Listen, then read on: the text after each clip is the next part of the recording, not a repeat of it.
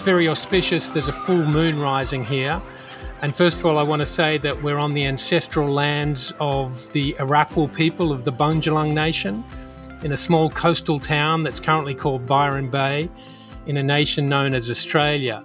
And in a moment, we'll be hearing from Minna Johansson, the Swedish general practitioner, who's the director of Cochrane Sustainable Healthcare, uh, which is bringing you this podcast. If you don't know what uh, Cochrane Sustainable Healthcare is, don't worry, you'll, you'll know soon. But before we hear from Minna, I'm extremely pleased to introduce uh, my co host on this new podcast, and that's Dr. Fiona Godlee. And Fiona is the editor in chief of the British Medical Journal, the BMJ, one of the oldest and most respected and most courageous medical journals on the planet. Um, we, Fiona and I, have been working together on this problem of too much medicine for a long time. We're extremely excited to be bringing you a new podcast series featuring the voices of people who are actively working to wind back that harmful medical excess. So this is uh, a, this is a great moment. And Fee, over to you. Great to see you.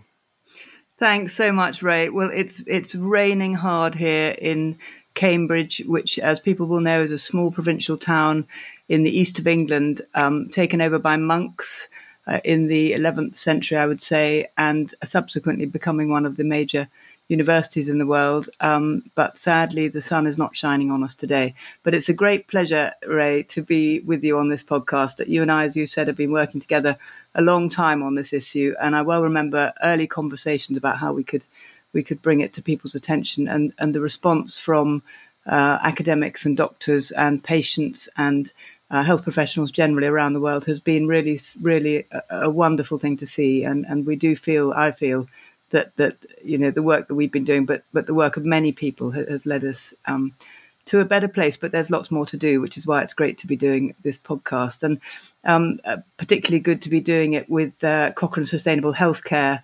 Um, and to be interviewing you, Minna. Um, really lovely to have you with us. Thanks, Fee. And it is lovely to have Minna with us today.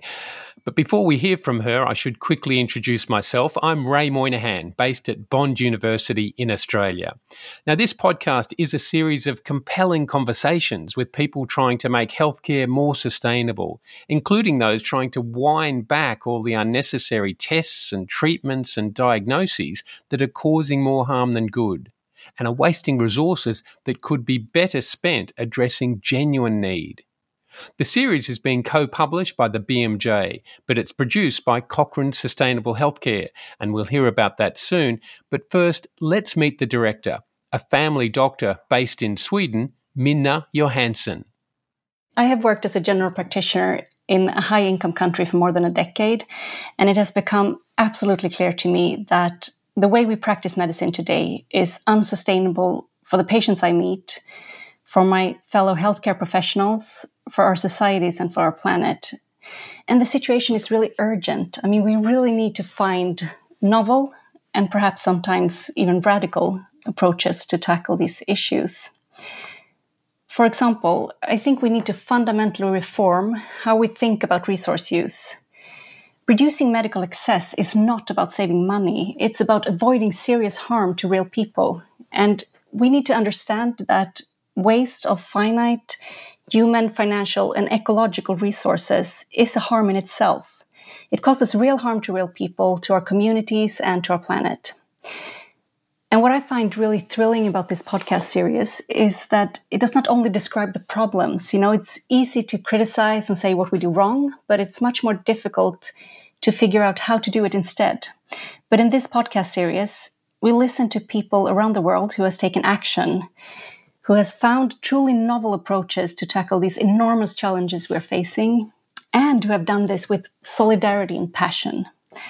So it's been a true inspiration for me to listen to these voices of action. And I think this kind of inspiration is what we really need to find a way forward in these dark times. So, Minna, some people listening may not understand what is meant by sustainable healthcare. Can you explain? It's a little bit difficult, I think, because sustainability is a term that uh, is used in different ways and is understood in different ways by different people. I, I think it's health sustain healthcare sustainability is, is it includes environmental sustainability but it's much broader than that.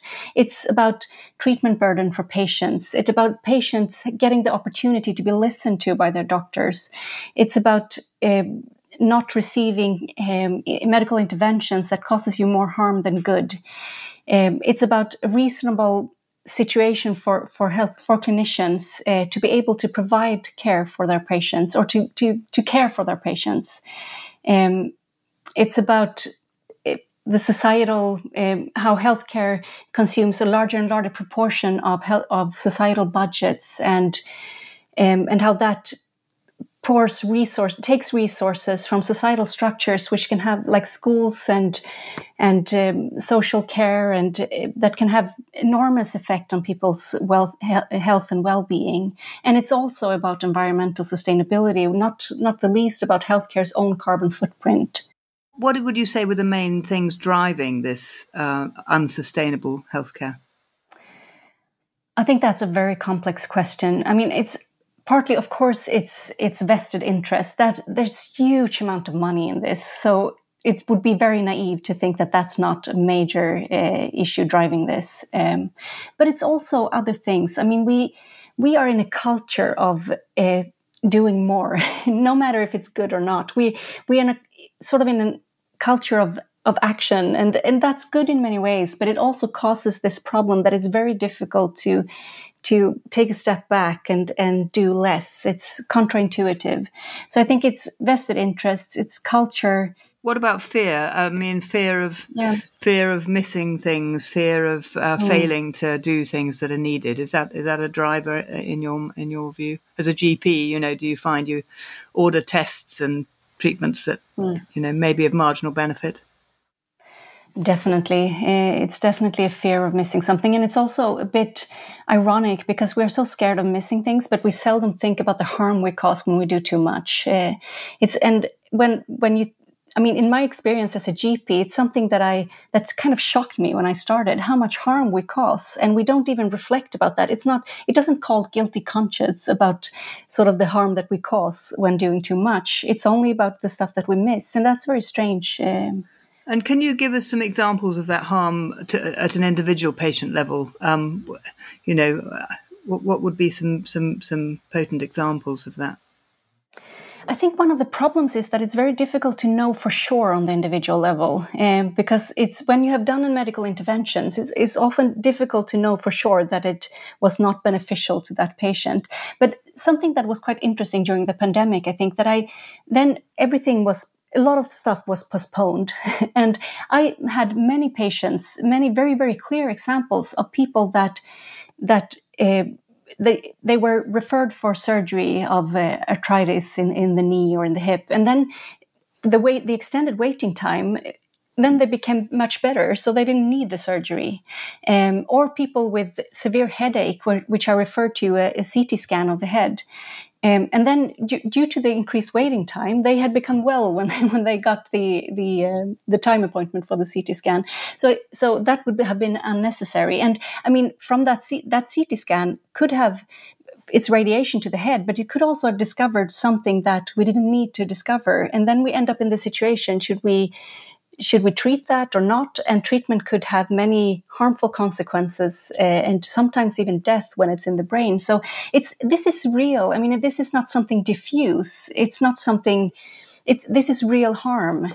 And, and when you say it didn't need to be discovered, you mean because it wasn't going to do anything? It was just something that that, that would never cause a problem in the future. Exactly. So yeah. so, the, so the condition could be overdiagnosed, and and I and the the challenge when communicating about this is, of course, that on an individual level, it's always so difficult to know if if that individual has been overdiagnosed or overtreated, if they have received unnecessary diagnosis and unnecessary treatment.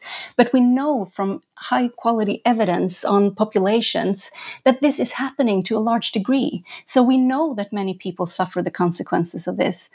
But the, the challenge is to communicate that when it's never possible or very rarely possible to know on the individual level. But that shouldn't stop us. I mean, it's still patients we're hurting. Uh, but I think, I mean, in my work as a general practitioner, I, I really feel that strongly that this is a massive problem. This is one of the major challenges in our in med, in medicine today.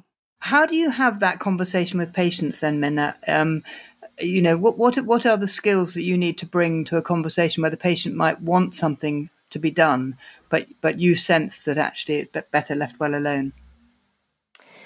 Okay, so I think that question is firstly, I must say that I think many of my patients are uh, very open to waiting and see what happens.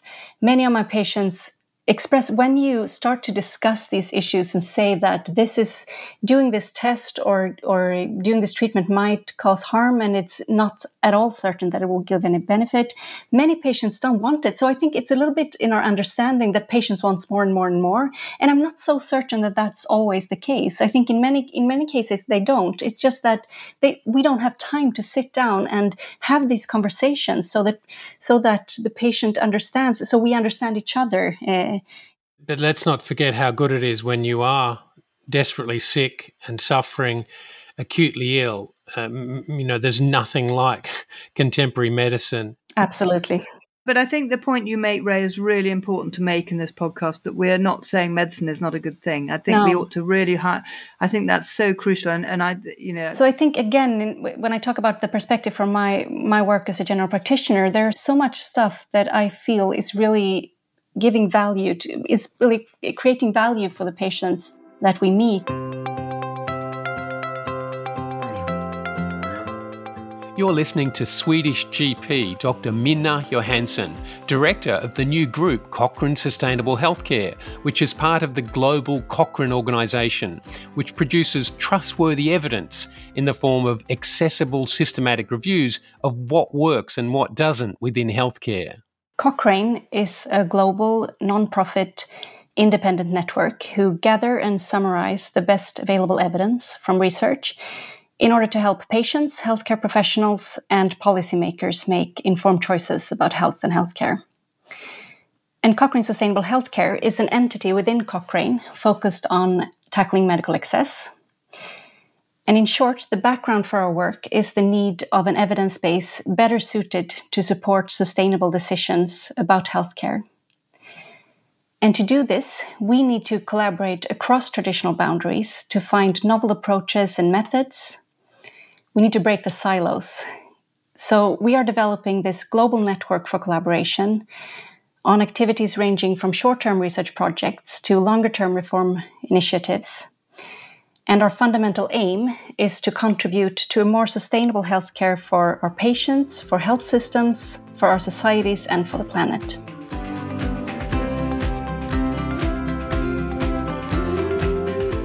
That was Minna Johansson talking briefly about this new podcast series called The Recovery. Thanks to Minna and Dina Muscat Meng for production. Thanks to Duncan Jarvis at the BMJ and to the sound wizard behind the scenes who makes all this sound so smooth, Jan Mutz.